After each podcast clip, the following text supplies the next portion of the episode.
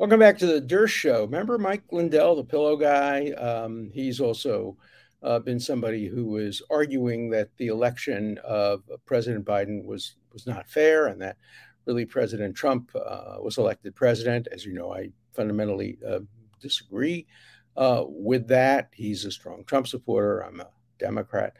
Why am I representing him? I'm now representing him. You may have read or heard that uh, we are suing uh, the FBI and the Justice Department. I'm of counsel, which means I'm not his regular lawyer, but I'm uh, advising and consulting on the constitutional issues, particularly the the Fourth Amendment issues. And, and, and so I've gotten a lot of inquiries since it was announced that I would be on his legal team. What am I doing representing Mike Lindell?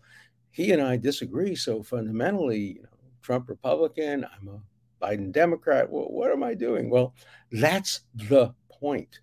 The whole point is that it is crucially important for those of us who are on the fair election side, on the pro Biden side, we must be the ones to hold to account our fellow Democrats, our fellow pro Biden supporters, and not allow them to violate the Constitution uh, in the interest of getting Trump uh, or getting Trump's associates or getting Trump's friends or getting Trump's lawyers.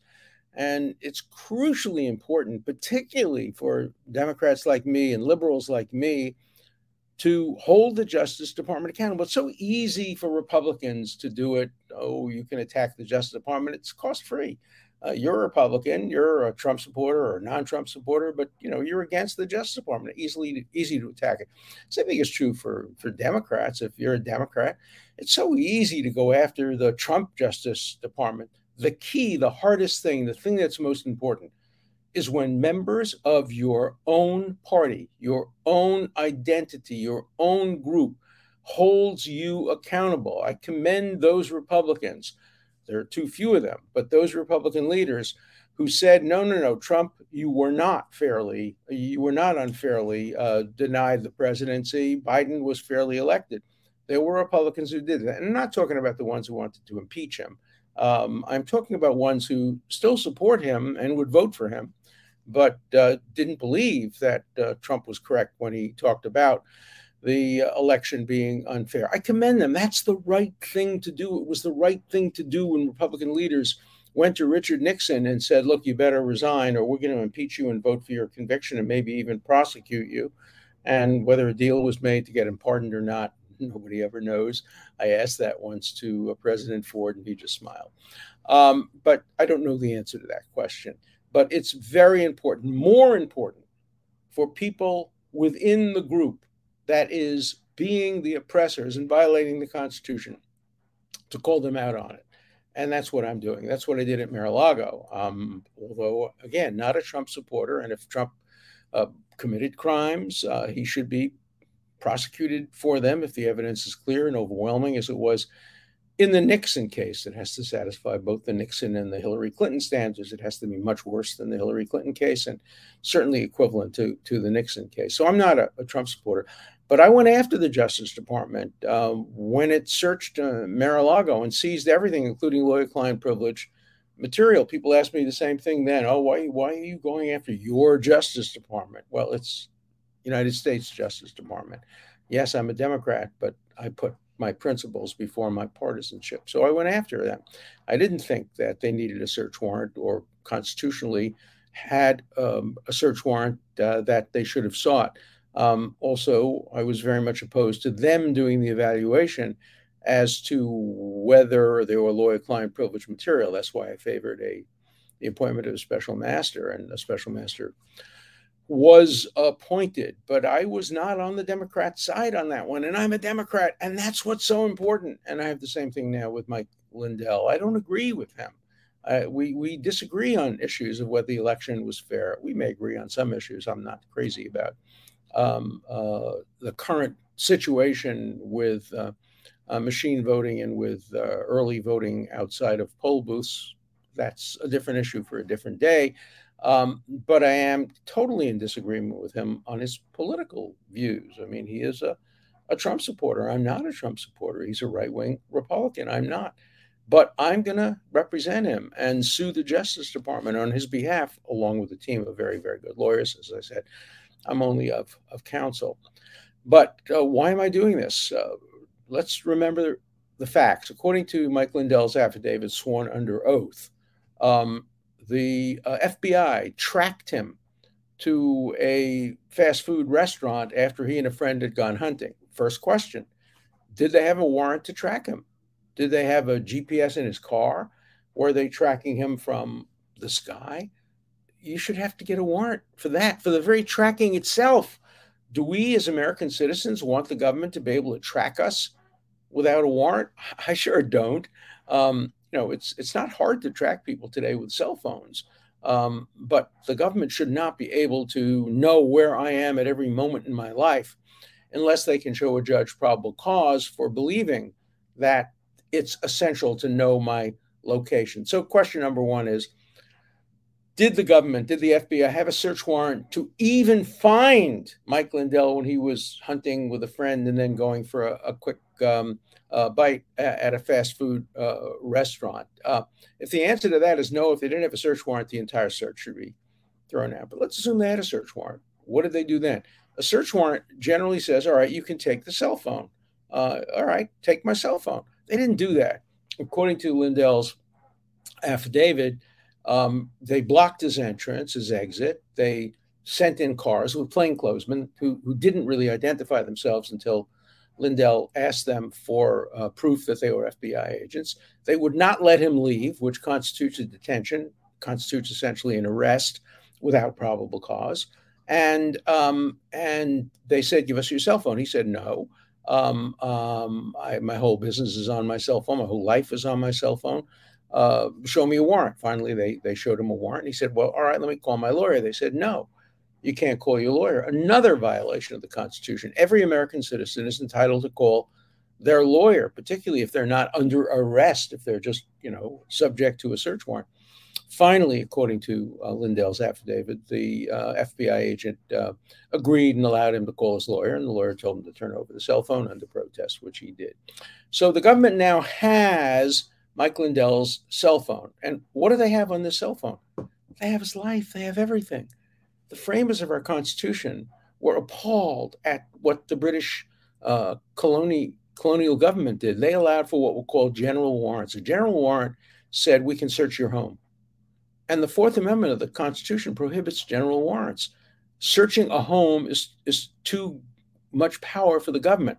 The Constitution requires that you specify what you're looking for top drawer of the cabinet in the kitchen, uh, which we believe contains the knife that killed so and so, or under the bed in the bedroom, or um, uh, office files, which may contain uh, material relevant to an antitrust violation or something else. But you can't generally search a home. It would seem so clear that if you can't generally search a home, a fortiori, you can't search a cell phone. A cell phone is much, much, much, much more intrusive than a phone. I had a case some years ago where they had a search warrant, but they didn't have a search warrant for the medicine cabinet, and they went to his medicine cabinet. And we persuaded the court that a medicine cabinet – is such a private place. It tells you whether you have socially transmitted diseases, whether, uh, you know, whatever diseases you might have. Uh, a medicine cabinet is a very, very private place. I remember an episode of Seinfeld where Seinfeld looks into the medicine cabinet of a woman that he's dating and he sees something in there which is suspicious and he stops dating her. That was, of course, just comedy. In real life, uh, medicine cabinets hold a lot of deep, dark secrets, and that's why the government has to go to special lengths to get permission to go into uh, a cabinet. Um, but and the same thing is true about a cell phone, a hundredfold. A cell phone has everything. It has pictures. It has um, calls. Uh, it has email messages with your girlfriend or your boyfriend or whoever it might uh, be. It has messages between parents and, and children. Um, it has uh, messages between a lawyer and a client. I mean, this cell phone just has everything you want to know about my life, which is why I have a password. I'm not going to tell it to you um, because it's it's it's secret and um, it's it's confidential. And yet the government seized the cell phone and um, and and and was free to go through every aspect of it. Now, in the search warrant, they did say they're looking for A, B, C, D, E, F, G, but there's what's called the plain view doctrine. So if you're looking for A, B, C, D, E, F, G, and you find QXR and you see it, you can seize it. That's why a special master was uh, appointed, and that's why it was important to appoint a special master to do the job that the government says it can do to itself. It can generally do to itself. Uh, it can supervise. It can say it can say one team of lawyers um, will look to see whether there's any privileged material, and if there is, they'll keep it secret and confidential. Oh, don't worry about us. You can trust us. No, no, no. We can't trust you. In any event, you're not entitled to see lawyer client privilege communications if you're in the Justice Department, even if you're in a separate division of the Justice Department. No, you can't see that. Those are secrets. Those are things that were told to a lawyer on the promise of confidentiality, just like what you tell a priest or what you tell a psychiatrist or what you tell a medical doctor. No, you can't see that. So we got a special master uh, uh, appointed. And in the Lindell case, we're asking for a special master as well. We're also, of course, asking for a return of the cell phone. And for the affidavit, remember in the Mar-a-Lago case, the government turned over the affidavit. Before you can get a search warrant, you have to make an application for a search warrant to a judge. And the application for the search warrant also includes a sworn affidavit, which is very specific and, and specifies what the basis is for seizing the um, the material. Uh, we're entitled to see that, and we've we've asked for it. So um, you know, it's an interesting lawsuit and um, a potentially winning lawsuit. I think uh, there may be a hearing. Um, the, the, government may contest uh, Lindell's facts. They're sworn under oath, but the government has the right to contest them.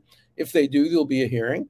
The government has already acknowledged that they did um, execute a search warrant uh, for his telephone, and that's really enough for us to get into court. So we'll see what happens. We'll see whether or not the government admits, denies what they say, and then the judge to whom the case is assigned will have to determine what to do. And I would hope that after holding a hearing, if one is necessary, depending on what the government says, he will immediately issue a preliminary injunction saying, stop looking at the cell phone.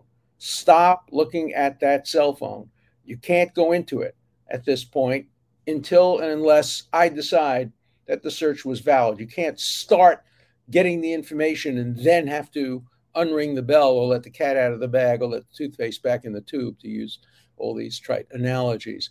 Uh, so let's stop now. Stop looking. That's one thing that we have requested. And the other thing, of course, is uh, return the cell phone if it was seized illegally. And if it was seized illegally, it has to be returned. Um, uh, another thing is um, uh, declare that the questioning of Lindell was unconstitutional. You can't question somebody you're detaining when he's asked for a lawyer and you said no you can't talk to the lawyer.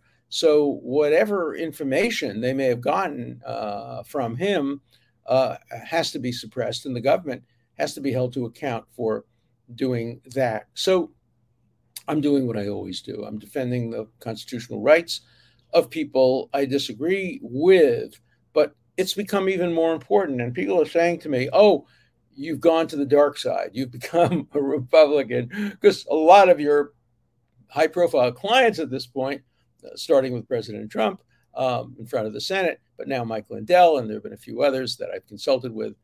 Uh, they're all Republicans. Why aren't you representing Democrats? Why do you represent Republicans? Well, the point that's so important is that we who are Democrats and liberals, we who see ourselves as supporters of the election results, the presidency of Joe Biden, critical of many of the things he's done, but I think he's a, good president. And and I, I, think that he was properly elected. We're the ones who have to take responsibility for holding the Biden administration, Garland, the attorney general, to account. Remember, I supported Garland when he was nominated to the Supreme Court. I still think he would have made a good justice. A lot of my viewers don't agree with that, but I'm on their side.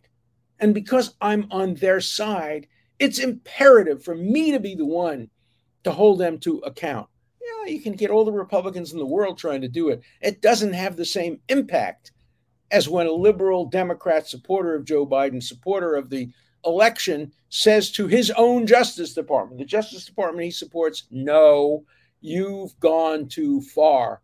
You violated the Fourth Amendment. You violated the Fifth Amendment. You violated the First Amendment. You violated the Sixth Amendment. All of those claims are being made in this lawsuit. And um, I will follow up uh, the developments on this lawsuit as we move forward. But uh, I'm, I'm proud to be representing a man I disagree with because I agree with the Fourth Amendment, I agree with the First Amendment, I agree with the Fifth Amendment and the Sixth Amendment. And uh, I would defend anybody's rights under the Constitution, including under the Second Amendment, which I don't necessarily agree with, but it's there. And I, am a supporter of the Constitution. So uh, I'm a constitutional lawyer, I'm a constitutional advocate, I'm a constitutional scholar, um, a writer, and I'm going to continue to defend the Constitution on behalf of friends and foes alike. I grew up in McCarthyism, where lawyers were afraid to defend the Constitution on behalf of accused communists. I was an anti communist, but I strongly supported the rights of accused communists to due process, equal protection, and the First Amendment. So that's what I'm doing with um, Mike Lindell. Um, if you don't approve of it, let me hear why. Um, if you don't approve of my disagreement with him, let me hear why. But let's remember the Constitution is not only for people you agree with, it's primarily designed to protect people you disagree with, people whose views are out of fashion, people who everybody wants to see uh, prosecuted, or at least a significant segment of the population. So I'm going to continue to defend Mike Lindell and others, um, regardless of their political views, but I'm going to especially especially focus on people who are having their constitutional rights violated by my political party, by my uh, people who I voted for, by my people whose attitudes on the election I agree with. That's the special obligation that every citizen has to hold to account those who are on your side. And in a world that we live in today, of partisan politics, partisanship trumping principle, um, uh, shoe on the other foot test being failed by everybody. I pride myself on sticking to my principles. That's why I wrote my book, The Price of Principle. And I probably will continue to pay a price. I paid a high price for defending Trump. I will probably pay a high price for defending Lindell, but I'm prepared to do that. Just leave my family out of it. Stop picking on my wife. Stop picking on my on my other family members. Pick on me. I'm strong. I can fight back. Yeah, I'm 84 years old. Yeah, I have a broken arm, uh, but I can still fight back. And I can fight not only on my behalf, but on behalf of anybody, agree or disagree with them, whose constitutional rights are violated. And Mike Lindell's constitutional rights have been violated. So let's turn to some some questions now. Um, okay. Uh, first one is about Martha's Vineyard. I love you wanted to provide food and medical care to the people of Martha's Vineyard. I had offered to do that as soon as I heard that there were these uh, 50 refugees. Um, but if Martha's Vineyard cannot, with all of its wealthy, provide for only 50 immigrants, and their uninvited presence causes such a huge shock there, how does the angry of Martha's Vineyard expect the tiny little, basically poor southern towns to deal with them? Uh, it's it's an interesting point, but Martha's Vineyard opened its arms. It really did the right thing. Look, I'm a big critic of uh, particularly some of the zealots in Chilmark who have shut the library to me and canceled me and doing all those kinds of things. They're a bunch of hypocrites and phonies. But uh, most of the folks at Martha's Vineyard opened up their arms. Um, um, my synagogue, uh, Chabad, uh, did that. Um, we didn't decide to send them off the island. That was a decision made by the governor of Massachusetts because there are better provisions for taking care of them on the Cape than on the vineyard. But if they had stayed on the vineyard, I know I would have I would have invited some of them to dinner. I would have invited them to uh, to meet people, and uh, I would have tried to integrate them into into the life of the vineyard. And if you if you send more people to the vineyard, more refugees, we'll open our arms to them. Um, again, I saw the second episode last night of, um, Ken Burns and um, uh, film on the Holocaust, and he uh, just just remarkably how America refused to accept refugees from uh, from abroad uh, whose lives could have been saved. Uh, and I'm not going to do that. I'm not going to confuse humanitarian efforts with political agreements or disagreements. So, yeah, I think the Vineyard uh, deserves, the Chilmark folks in the Vineyard deserve criticism for their hypocrisy, but not over the, the refugees. I think they did a, a good job. Uh, one letter was about uh, Judge Dearie. Uh, he seems to be siding with the government. Remember who predicted that? I predicted that here. The moment Judge Dearie was nominated by the Trump people, I said, be careful what you wish for. Judge Dearie is, is a judge with a good reputation, but he was on the FISA court. He was the U.S. attorney. He was a prosecutor. He is generally going to incline toward national security and toward um, the um, uh, the government. So just just be careful. Uh, I predicted that he might um, uh, lean over slightly in favor of the government and against um, uh, the Trump lawyers. Excellent points. I am a police officer.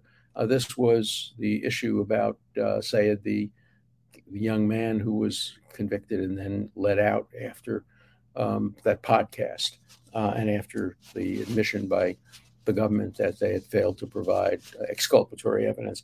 I am a police officer and see the same misconduct often by police. They believe someone is guilty, so they believe they have the moral high ground, think it's okay to frame someone. It's part of the police culture. I, I hope that's not right. I hope it's not part of the police culture. I hope it's only a few people. But I have to tell you, I have seen enough cases to know that it's not just an isolated situation. That when the police, when the FBI, when prosecutors, when they become convinced, as they often do, correctly as they often do, that a person is guilty, then the ends justify the means. And they're prepared to cheat. They're prepared to take shortcuts. They're prepared to violate the Constitution. And worst of all, they're prepared to commit perjury. Police perjury is tragically rampant in criminal cases involving particularly guilty people the police are prepared to lie in order to make sure that a guilty person doesn't get away with it. I'm curious what you think about that. Would you justify the police lying in order to frame a guilty person or to make sure that a guilty person is convicted, even though the evidence uh, wouldn't allow the conviction? I think that those are hard questions. Uh, next question. Now, Alan, you state our system is not the best, uh, not even close. However, what you should be saying is our people aren't even close. You know, systems are simply people, just as governments, organizations, affiliations, uh, and my how nuanced and individualized we humans are. I agree with that. Again, watch Ken Burns' um, three-part series on the Holocaust. Good Americans, decent Americans, uh, were uh, advocating keeping the Jews out of America. Charles Lindbergh, who was a great hero, turned out to be a Nazi. Uh, he was a great sympathizer with, with Hitler and Goebbels and Goering. Look, the King of England was a Nazi sympathizer. Uh, he abdicated. Uh, there were a lot of people, prominent people. Uh, the head of the Ford family was an, a, a, Nazi sympathizer. Um, um, there were many who, who were decent people uh, ordinary folks who just wanted to keep the Jews out. And they knew that they were being uh, murdered at, at rates of thousands and thousands a day, children and, and women and the elderly and, and men. And they wouldn't lift a finger. Uh, not only wouldn't lift a finger, but uh, Breckinridge Long, the uh, Assistant Secretary of State for Visa Affairs or whatever, did everything in his power to keep Jews out, even if they had a legal right to come in uh, anti Semitism was systemic at some parts of the government, uh, as was anti Catholicism, as was, but it's so complicated because, according to the Burns show, um, some of the leading folks who try to keep Jews out were um, Catholic priests like um, uh, Father Coughlin and, and, and others. Um, and so it crossed all lines. Even some Jews who were worried that if too many Jews came to America, uh, it would disrupt their uh, status. Uh, very few, but some. So you're absolutely right. Individuals are nuanced, and and and governments are generally a function of individuals. Um, Franklin Delano Roosevelt never had public support for admitting Jews until after uh, Japan bombed Pearl Harbor and we entered into the Second World War uh, uh, fully. Okay, last question, Professor Dershowitz. You say you're not a socialist. And you even assert your unwillingness to become a Republican. Why not embrace principled libertarianism? I do. I'm a libertarian. Um, but libertarians aren't running for president. Yeah, one of them did. One my former uh, professor at, at Brooklyn College was the candidate for uh, the Libertarian Party back in I don't know the 1980s or something like that. Um, um, but today there is no Libertarian Party. The choice today is between the Democrats and the Republicans. Uh, I don't believe in voting for third parties because they're usually wasted votes. So if the Republicans became more libertarian, um, I might very well join them as as they have in England. The Conservative Party in England is much more libertarian, um, and and and much more. Um, they stay out of, uh, where they are on the right side, in my view, of issues involving the death penalty and involving um, uh, gay marriage and involving uh, reasonable abortion, reasonable gun control, opposition to capital punishment, but we live in America where we have to choose between two parties. And as between those two parties, I reluctantly, reluctantly uh, support the Democrats because there are so many things about the Democrats that I don't support. But until the Republicans uh, drop their opposition to so many rights, um, I'm going to be a libertarian in my perspective and a Democrat in my voting pattern most of the time. Uh, see you next week.